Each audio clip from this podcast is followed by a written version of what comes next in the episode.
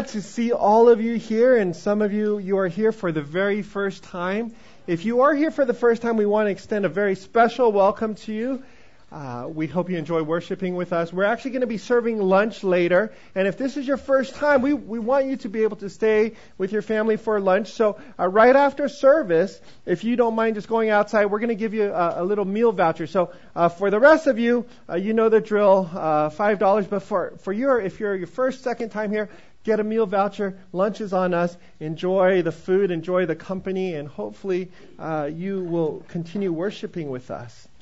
Um, yeah, it's exciting, isn't it? Happy Easter. We had 17 people get baptized this morning. Yeah, very, very exciting. Uh, we weren't sure we were going to make it through all of them, but we, we did. Uh, some of them took a little longer to come back up, but everybody survived. So uh, praise the Lord. Twelve of them gave their testimonies this morning.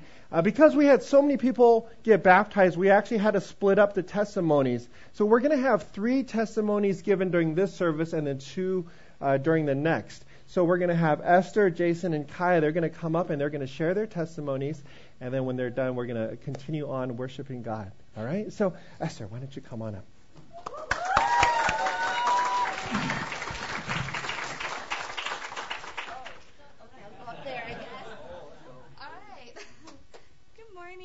Happy Easter.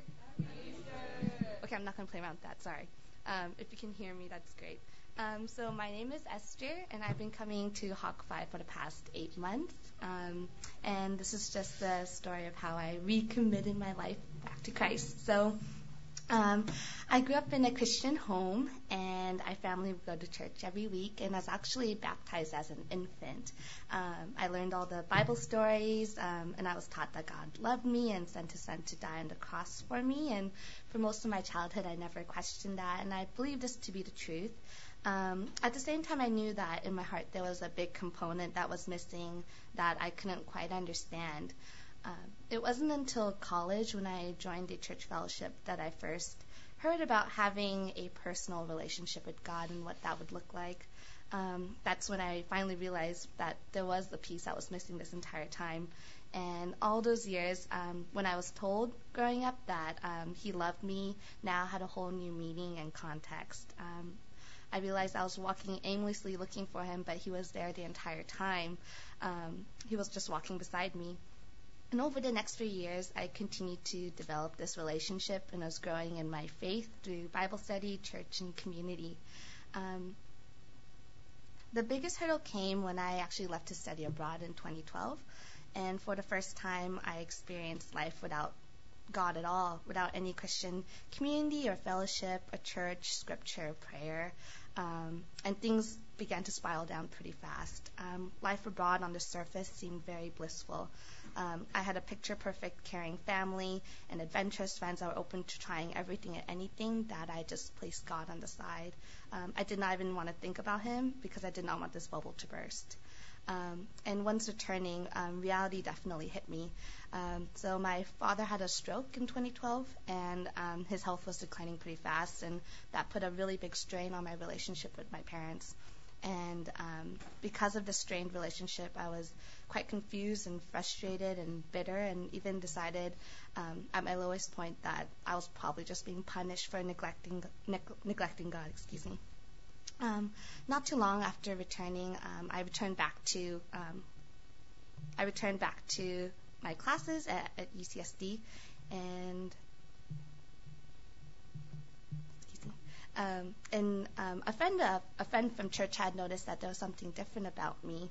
Um, and she asked to study together actually at the library. So if you've been to UCSD, there's a Geisel library. It looks kind of like a spaceship. So um, she asked to study together, um, and we just started talking. And um, I kind of vaguely explained my situation that I felt um, angry and bitter that you know my life here is um, not going the way I wanted to, and there was a lot of struggles and um, and and yeah, that may, that maybe I just wasn't meant to just follow Christ anymore. That it just wasn't working. And um, the interesting thing was through this entire time, I had just assumed that you know I was being punished by God. And um, she had asked she asked me during our conversation if I had ever spoken to God directly about my struggles, which I didn't. I just assumed that I was being punished. Um, and I think that's when it kind of clicked in my head. Oh, wow! Like this entire time, God was open to hearing me, and yet I I didn't even give him a chance. I just assumed things. And so she encouraged um, me to let him know. And I was probably the only person on that sixth floor that decided to vent out my frustrations at God um, in the library. And um, and yeah, so I sat there and um, I was telling God um, how I was feeling, that I was angry, and um, and I was asking him why why why would he do this to me? Why is he um, why is he bringing this kind of struggle in my life? And even before I can even get an answer, I um, something in my heart was definitely working, and I felt this overwhelming feeling of comfort and love. It's um, not something I can, you can't see it, but it's definitely something I really felt in my heart, and I knew that it was from Him. And I think that's when I just re- realized that I just need to surrender everything to Him. And um, even though I knew that He was my personal Lord and Savior, it was at that point when I realized that I had I had not given him all the control, and um, I still was holding on to things in my life, what um, what I what I deemed to be perfect, what I deemed to aspire in all my desires, and I had not really given that to him. And so after kind of having that conversation with God and really feeling His presence, I I asked my friend who was sitting next to me for her Bible, and um, when I opened it, it turned to Galatians 2:20, um, which is perfect. it says, um, "I have been crucified with Christ, um, and I no longer live, but Christ lives in me. The life I now live in body, I live by faith in the Son of God who loved me and gave Himself for me." And um, since that day, um, sorry, going back, so that's actually when I started to kind of recommit my life to Him, realizing that there are still um, things I was holding on to that I did not quite give to Him.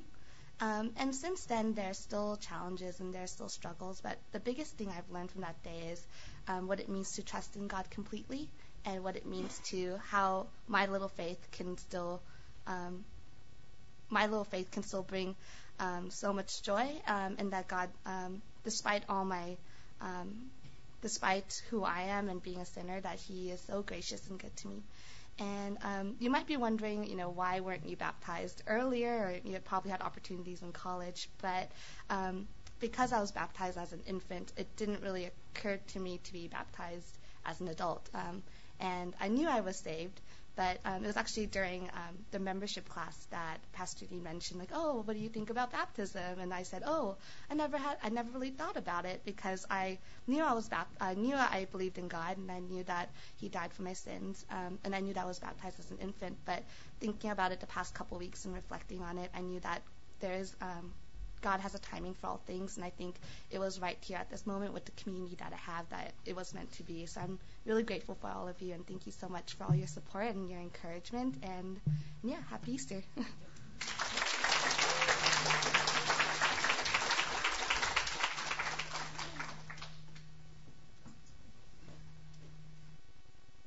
My name is Jason. Um, I'm in sixth grade, and this is my life story with God. So, as a baby, I went to church with my parents, and I crawled around in the nursery room sucking my thumb. I could have grown up with those kids and gone to Sunday school. But unfortunately, my parents soon stopped taking me to church for reasons I don't understand. So I lost that piece of memory, and I never truly knew God. For about 10 years, I was occupied with stuff that was going on in my own life as a child, such as school. From time to time, we would drive by a church, which made me, and I would look at the cross and think, what's the church like? And during this time, my parents talked to me about God. One day, my mom explained in detail what made her want to know God. In college, her philosophy pres- professor cited from the Bible God says, I am the Alpha and I am the Omega, from Revelations 22:13. This inspired her to think and eventually believe that God is the beginning and the end. And the beginning of my relationship with God happened one night when He spoke to me. God reached out to me and He made me feel comfortable. He told me to pray to Him when I felt sad or lonely. I knew that it was Him who was talking to me, so I accepted God. And He taught me His grace. I started praying every night, and I let Him save me. So I became spiritually alive. Soon I started coming back to church, and I felt that Home of Christ 5 welcomed me. So I have become a member. Now I want to continue to grow in my faith, so I have gotten baptized. I realized that being a Christian isn't just about believing in God or just having faith. It's about truly understanding Him and letting Him save you. Whenever I needed comfort or help, He always reassured me. And I've still sinned since He reached out to me, but I learned that no matter what happens, God will always love me and His grace is never ending. Thank you. Happy Easter.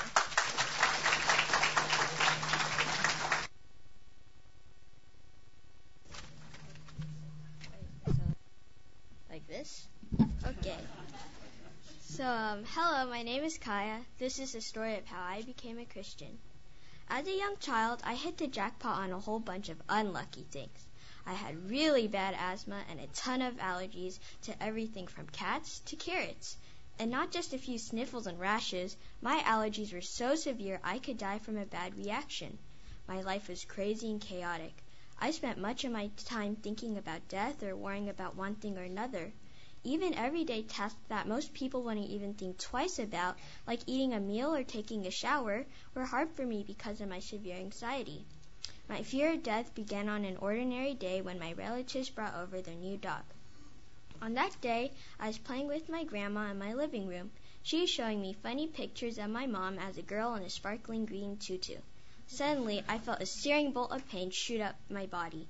My head was clamped between the dog's jaws, and then I saw nothing. When the lights turned back on, I was curled up in my mom's lap in the corner of the room. She carefully inspected me for wounds. Her hands were shaking. There was blood everywhere. Someone shouted that my grandpa was hurt. I was hurt too. It was complete and total chaos. The next thing I knew, I was in the emergency room. Two surgeons worked to reattach and reconstruct my torn ears, stitching me back together. I heard my mom and dad's voices whisper over and over that I would be all right. But I wasn't all right. I was afraid of dying. If a scary dog belonging to people I trusted hurt me, then how could I trust anyone? How close was I to dying? If the dog had taken just one more bite, he would have got to my throat and I might have not made it. My parents told me about a God who loved me and protected me, but if something like this happened in my own home, my safe place, then how could there possibly be a God at all? I hated dogs. I vowed to never own or touch a dog again, with the exception of my own dog, Maya. Everything changed after that dog attack. I lived in fear of dying. My life would never go back to normal. It couldn't possibly. But then, slowly it did. By the grace of God, it finally did. One night when my mom came into my room for our daily bedtime tuck-in, she asked if I wanted to accept Jesus as my Lord and Savior. I knew I needed a rescuer, a Savior. And after everything that happened, it showed me that there really was a God out there who always protects me. It showed me Jesus' death on the cross gave me life so I didn't have to fear death anymore. He had already conquered it forever. So immediately I said yes. Together we prayed, and I repented of my sins and asked Jesus into my heart. Now that I've become a Christian, my fear of death has been taken away. My dad puts it this way You're invincible and unstoppable until Jesus takes you home. I'm still scared of the fact that dying probably hurts, but now I can look forward to the future hope of heaven instead of being so stuck on the past. Jesus conquered death, and that gives and that truth gives my new life hope. Thank you and have a great Easter. Okay.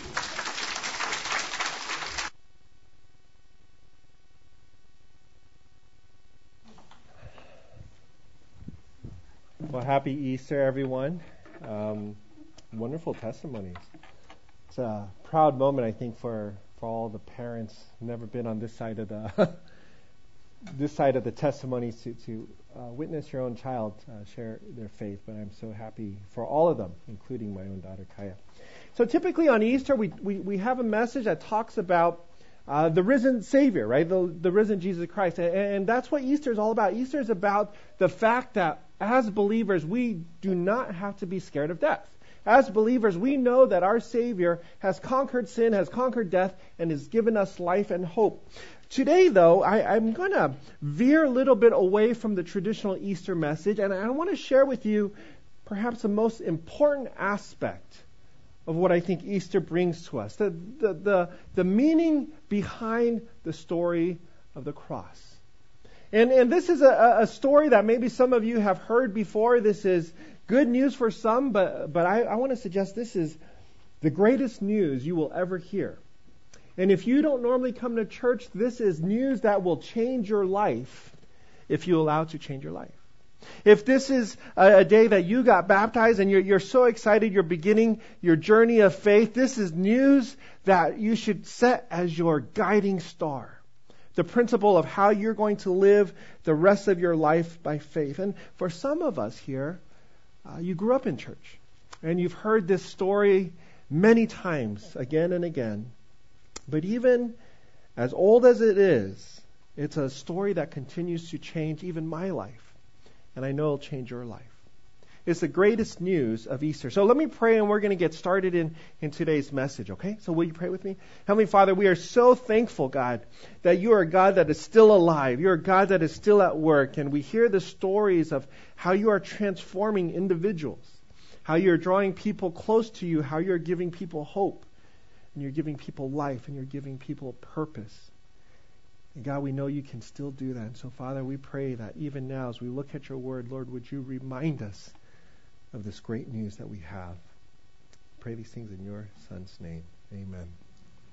So today's passage comes from Romans chapter 4, verse 5. We're, we're going to be only looking at a couple verses here. Romans chapter 4, verse 5 says, And to the one who does not work, but believes in him who justifies the ungodly, his faith or her faith is counted as righteousness. To the one who does not work but believes in him who justifies the ungodly, his faith is counted as righteousness. This word justify, it's a word that we use oftentimes in our in our daily lives, but it's not the same way that the Bible uses the word. When we use the word justified, you might use it when you're pulled over because you're speeding on the freeway and the policeman comes to your window and says, "Excuse me, why are you going 80 miles an hour on in a 65 mile per hour a freeway, you say, well, you know, I'm late to my appointment, so I, you know, I feel justified in speeding. It's a way that we explain away the things that we do. Right? Or, or we, we, we say it this way I feel justified to stretch the truth a little because I get overlooked often. It's a way we justify our bad behavior. And what we're saying is we're, we're trying to give reason to show that somehow we are right. But when the Bible uses this term justifies, now this is so important because this is what the great news hinges on.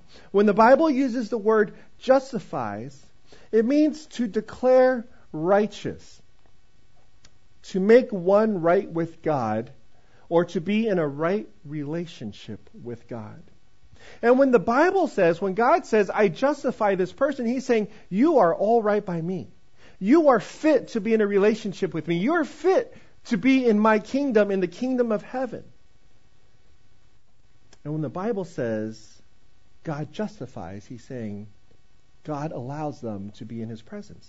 Now, the rest of this verse, it gives the characteristics of those that God justifies. And this is why the gospel is such crazy news, because this list might surprise some of us. This list goes on to show uh, just how absurd the gospel truly is, just how crazy the gospel truly is. It shows how different God is to the way that we think. So, the first characteristics of those whom God justifies God justifies the ungodly. God justifies the ungodly. It's kind of weird because we think, well, God should only justify the good people, but Scripture tells us that God justifies the ungodly. If you continue reading in, in, Romans chapter 5, verse 6, it says, While we were still weak, at the right time, Christ died. Notice what it says. It doesn't say Christ died for the churchgoers. It doesn't say Christ died for those people who live respectable lives who has no criminal record. It says Christ dies for the ungodly. So let me just emphasize what scripture here is saying. God doesn't justify good people. God doesn't justify churchgoers. God doesn't justify Bible readers or preachers. He doesn't justify those who give offering. He doesn't justify those who go to Awana or VBS or those who lead a snow retreat. He doesn't justify the Baptists, the Methodists, the Episcopalians. He doesn't justify the ones who sing or the ones who don't sing. God justifies the ungodly. Now, let that sink in because you will never have a relationship with God. You will never have a right relationship with God until you realize that God justifies the ungodly. It's not based on your church attendance that makes you right. It's not based on how good you live your life. It's not based on how much you read from the Bible or how spiritual you are, your parents are. At least according to the Bible, the only people that God justifies, the only people that God says, you are all right by me, are those who are ungodly. Now, this word ungodly, it's an odd word because we don't really, we don't go around and, you know, it's not like a normal name calling word. We're like, oh, you're so ungodly. It's a word that we, we don't use uh, much. Merriam Webster defines it as a person who is irreligious or immoral, but Scripture uh, tells us that it means more than that. It means a person who has no reverence for God, a person who has no reverence, no desire to worship God, a person who doesn't love God or doesn't love the things of God, a person who, who could care less about God's word or God's commands, or, or he stands opposed to the things that God says or does. Maybe a good illustration for this is sometimes we'll use the term, you know, that person or, or that thing, that, that's un American right? We, we, we, look at, we look at certain groups and we say, well, well, they're just un-American. And when we say someone is un-American, we're not saying, well, you know, they're from China, right? They're, I mean, technically, that's, that's un-American, right? But we're, we're not saying, oh, they're from China or they're from Taiwan or Hong Kong or wherever. We're, we're saying they are opposed to the things that this country stands for. They are opposed to the principles, they're opposed to the values uh, that this government stands for. And in that sense, they are un American. Sometimes I read stories of Americans. This is kind of interesting. I don't know if you, you find this odd, but you read stories of Americans or maybe uh, Canadians who, who run away and they join ISIS right? You, you, you, read stories of this, you're like, what was this guy thinking? Like, wh- what was it about this country that they hated so much that they're going to join an organization that, you know, sole purpose is to destroy the foundations of what this government stands for? And it's not like, oh, it happened by accident. One day they woke up and they say, oh, I got on the bus and it took me to ISIS. No, they, they intentionally decided to join a group of people that are opposed to the values of this country. And we'll say that person and that group, they are enemies of America. They are un American. And in a very similar way, the Bible tells us every single one of us, we are enemies of God. We oppose God. We oppose the things that God stands for. The Bible doesn't mince words, right? The Bible tells us very clearly for while we were enemies of God, we are reconciled to God by the death of his Son. Much more now that we are reconciled, shall we be saved by his life. The Bible teaches that every single person that is born is born as an enemy combatant towards God. God says, Love your neighbor. We hardly even know our neighbor, much less love them. God says, Don't steal. Right? Maybe we steal just a little bit here. Or maybe we steal someone else's credit or someone else's homework. Maybe it's someone else's time. Most of you guys just finished your taxes. Maybe it's a little bit under-reporting or over-deducting, right, of your taxes. Oh, so that, that was a little close to home, right? Okay, we'll, we'll move on from the taxes. God says, honor your parents, and we don't. We know we're supposed to be pure. We know we're supposed to be honest. We know we're supposed to be truthful, but we're not. We lie and we cheat and we do the things that we know is wrong. And I, I'm not standing here judging and condemning because this is me. Right? This is the story of my life. This is the story of all humanity's life. We are all enemies of God. We all do things that we know is not right. Yet we do it anyway. Some of you guys heard recently there's this uh, huge college scandal going on. Yeah. Uh, and some people have been caught. Some very famous people. Many people have been caught, but very, some very famous people have been caught. and and you're reading this this scandal, you're like, oh my goodness, I can't believe the nerve of those parents paying these universities tens of thousands, hundreds of thousands of dollars to get their children into that. You know, those those liars, those cheaters. And I'm reading this and I'm like as in, indignant as the next parent because I want my kids to go to college, but I know I can't afford that. And I'm like, oh my goodness, those people, I can't believe that. But there's a part of me that says, if I had that money, honestly, if I had that money, I'd, I'd probably do it too. And, and, I think we do it in, in, lots of different ways. We, we do it uh, by, by stretching the truth a little. We do it by, by saying uh, we've done things that we, we really hadn't. Right? We cheat in small ways and maybe not so small ways. Whatever the case, the truth is there's a part of each one of us that is willing to break the rules if it helps us get ahead. How much more would we be willing to break God's rules? We might give lip service to God when we say, In God we trust or one nation under God, or, or even we say, I believe in God, but in reality, we are all enemies of God. And the thing is, it's not by accident that we are enemies of God. We intentionally daily choose to disobey the things that God tells us to do. We're ungodly. And we will never be right with God until we acknowledge that we're wrong with God and that God says we're ungodly. Now, this sounds really depressing, but in reality, this is perhaps the most liberating thing you will hear today or the rest of your life. Because when we acknowledge that we are ungodly, it puts every single person on the same playing field. You don't have to be like Mother Teresa, and you don't have to be as bad as Joseph Stalin, Billy Graham, and Harvey Weinstein. They all have the same chance before God. Criminals and judges, you and me, we all stand before God on the very same basis that we are ungodly people and we are in desperate need of forgiveness. We're in desperate need of a Savior. And the only people, the Bible tells us, that God makes right. The only people that God says, You are okay by me, you can enter into my kingdom, are ungodly people. And unless and until we acknowledge that we are ungodly, we will not enter God's kingdom. Another characteristic of those whom God justifies is that God justifies the unworthy. God not only justifies the ungodly, God justifies the unworthy. Scripture tells us, and to the one who does not work, but believes in him who justifies the ungodly, his faith is counted as righteousness. Now, this goes against everything we've been taught, doesn't it? It goes against everything I, am trying to teach uh, my children, right? Like every gr- part of my being, from the earliest age, we teach our children and we, we're, we're taught this lesson. You get what you work for, right? You work hard, you get ahead. You study hard, you get the good grade right? You, you, you, you go to go to school and you, you, you buckle down and you, you get the good job. You get the good salary. You get what you work for, and that's how the world works. Imagine if you get your paycheck and you run up to your boss and you give him a big hug.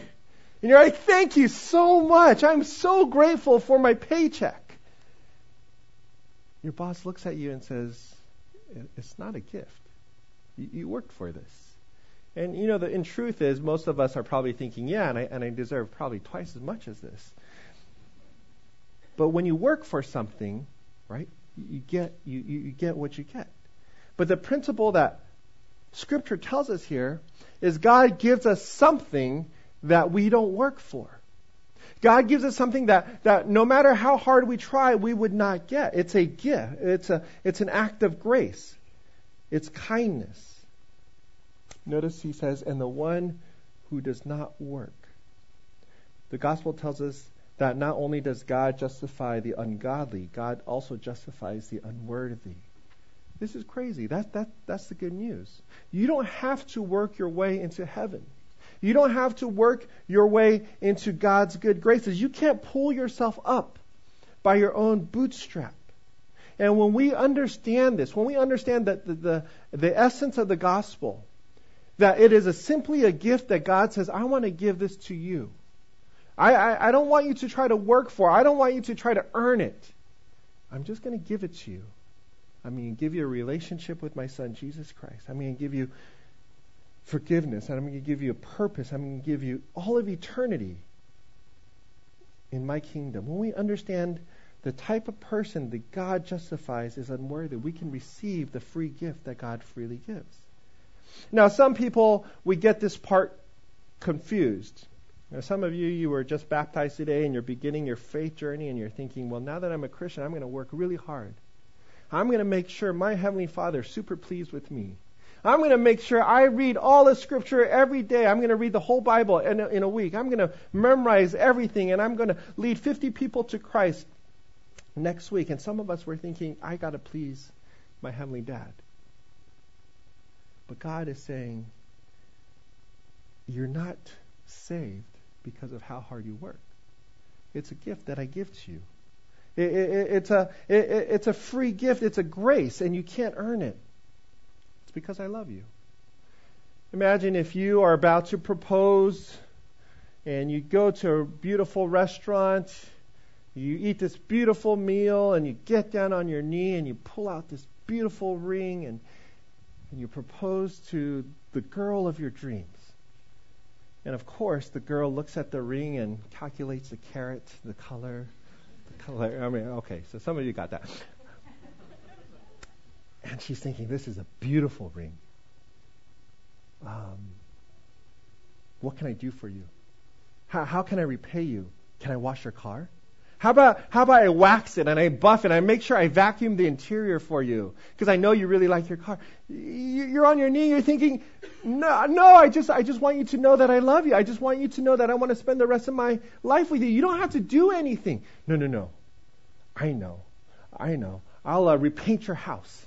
How about that? I'll make sure your house is a bright, shiny new color. It'll be the envy of your entire neighborhood. Sometimes we come to God when God gives us His free gift, and we say, God, what can I do? How can I how can I repay you for this? And the truth is, we really can't.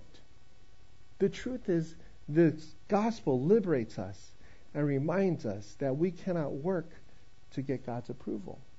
Because God justifies not only the ungodly, God also justifies the unworthy.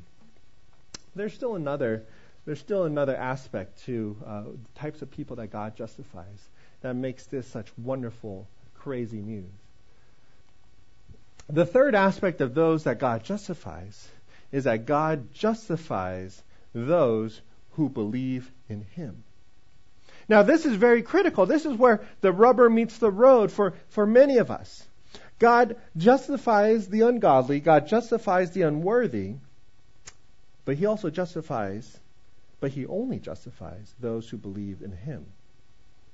Some may be wondering, well, how can it be so? How can righteousness be so easily gained? There must be something I must do. There must be some higher standard I, I must attain before I get into God's kingdom. Later on, or earlier on in Romans chapter 4, the author of this letter, he, he, gives this illustration, and he talks about this man named Abraham. And Abraham is kind of like, you know, the forefather of the Jewish nation. You know, we might consider like George Washington one of our forefathers. Abraham's the, the forefather of the Jewish nation. He's a man of great faith, of great virtue. God says, Abraham, I want you to leave your family. I want you to go far away. And he says, all right. Where are you going to go? I don't know. And he just goes. He, he just believes God. And so when Paul, the author of this book, Romans, he talks about Abraham, he's bringing all this history. He says, Abraham, for if Abraham was justified by works, he has something to boast about, but not before God. For what does Scripture say? Abraham believed God and it is counted to him as righteousness. And what Paul here is teaching us, what Scripture is teaching us, if, if a man like Abraham, who did everything right, who followed God to a faraway place, was not justified by his work, is justified by his faith, then God will justify you and I by our faith. But the question is, what does it mean to have faith in God? What does it mean to believe in God? Because truth is, you hear a lot of people say, well, it's my faith that kept me going. You know, uh, you, you, you watch movie award shows or music award shows, and they say, you know, what, what, made you, what made you believe that you could do it? So, my faith. right? Or or sports, you know, when when uh, the Warriors will win their next championship in 20 years. Um, they'll say, "Well, what kept you guys?" Oh, we we had faith. We had faith in the big guy upstairs. And you're like, well, what does that mean? Theologians and scholars who talk about faith in God share that there are three components that are critical for a person to have faith in God. The first, com- first component of faith in God is you have to have faith in the right thing. Sometimes we say, well, as long as I have faith, it doesn't really matter what I have faith in. As long as my faith is strong, right? Then, then I have strong faith. Well, what exactly do you have faith in? I'm not sure, but I have a lot of it. And what scholars tell us, what religious uh, theologians tell us, is the first thing that we have to have when we have faith in God is we need to know the facts about God. We need to know the facts about Christ that we see through Scripture. Faith is not a blind leap into the unknown. And a lot of times people say, well, Christianity, you know, all these faith, it's just this uncertainty, unknowable, uh, something esoteric. And what Scripture really teaches us is that faith is rooted in the facts of Jesus Christ. But it's not enough to simply know the truth. It's not simply enough to know the facts. We must also be convinced of its truthfulness. We must assent to it in our lives.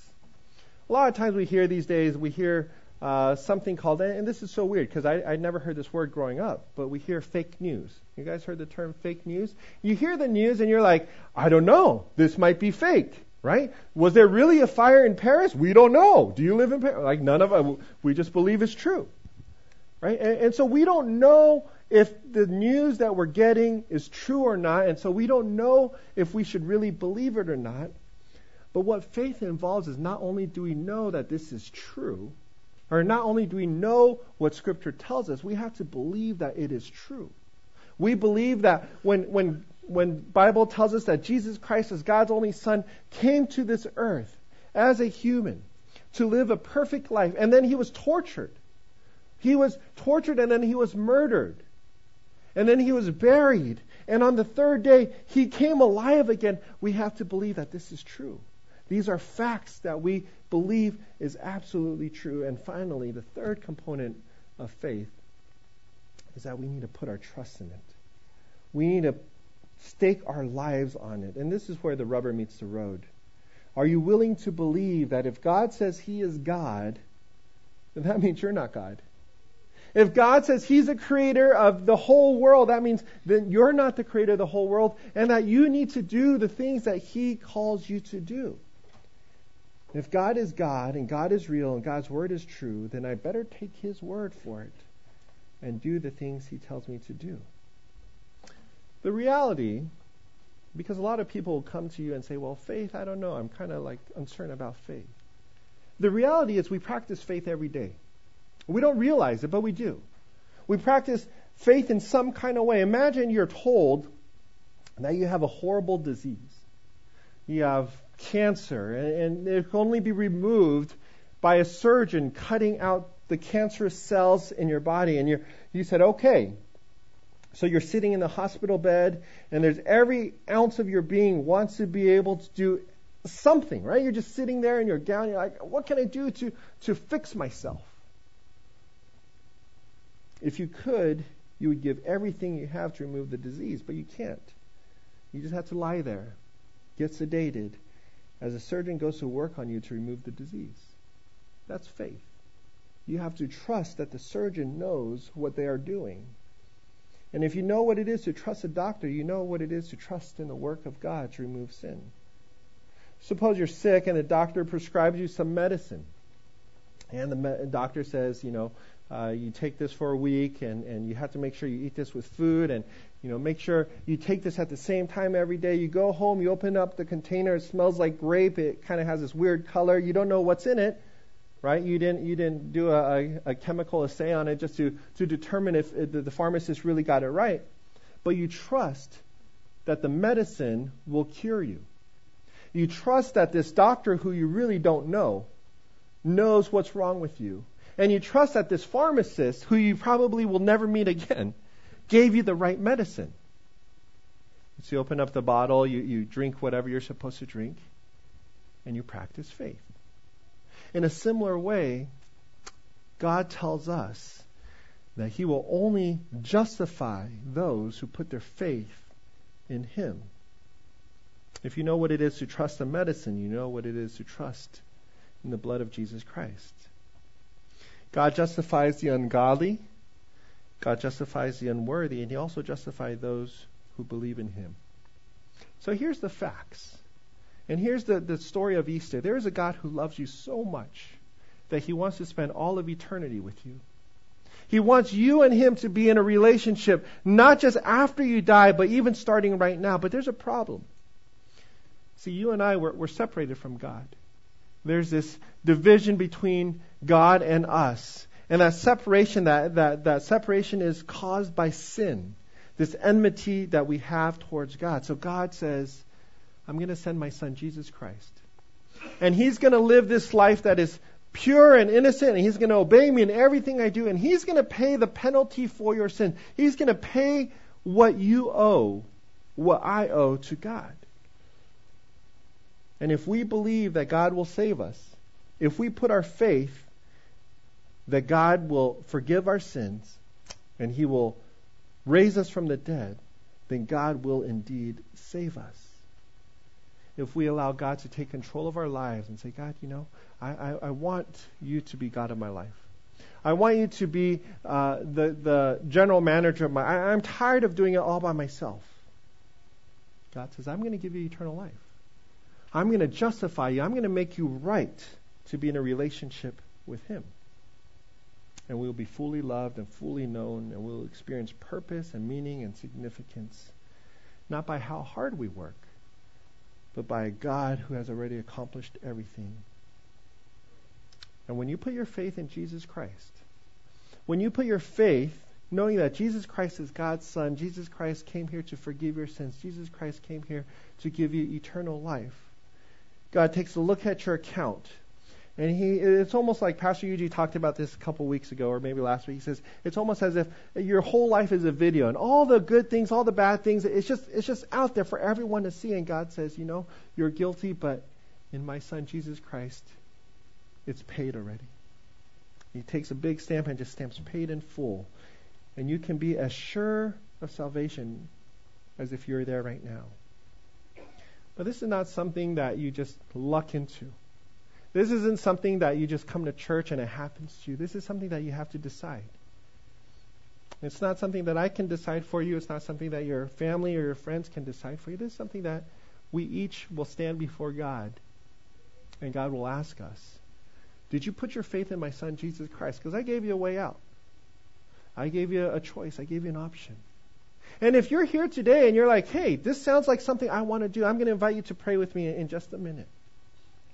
If you're here today and you, have grown up in, in, the church, maybe you got baptized today or you've been coming to church for a long time, and you're like, man, I guess I, have been trying to work my, my way into God's good graces. It, eh, let this be a reminder that we can't please God, uh, we, we can't work our way into salvation. We can certainly please God, but we cannot earn our salvation if you're here and you want to pray and ask God to enter into your life, all you got to do is talk to God. You know, God's always listening.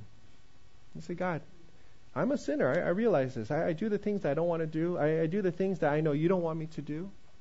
I, I, think thoughts that I know you don't want me to think. I, say words I know you don't want me to say. And uh, quite honestly, God, I really don't want anything to do with you, but I want that to change today. I want you to forgive me. I want you to justify me. I want you to make me right for you. And when you pray that prayer, it's not like some magical incantation. it is the beginning of a lifelong journey that you have with Jesus Christ. And if you pray that prayer, I encourage you, tell somebody, share with somebody, because that is the greatest news that you will ever experience for the rest of your life. Will you pray with me? Heavenly Father, we do thank you, God for the great news that is Easter, that you have conquered sin and you have conquered death and you've given us hope, you've given us life. And Father, I pray for those individuals here who maybe are wrestling with faith, wrestling with what it means to follow you, wrestling with what it means to be justified and to accept the great news of your salvation. I pray, God, Lord, that you would be doing something in their hearts. And I pray for those who decided today to make a decision to follow you. God, would you continue in them the work that you have started? I pray that you would grow in them a spirit of love and of joy and peace, that your Holy Spirit would take control of their lives as they submit their wills to yours. I pray these things in your Son's name. Amen. Um, so take your time um, to reflect. Uh, and uh, join us when you're ready.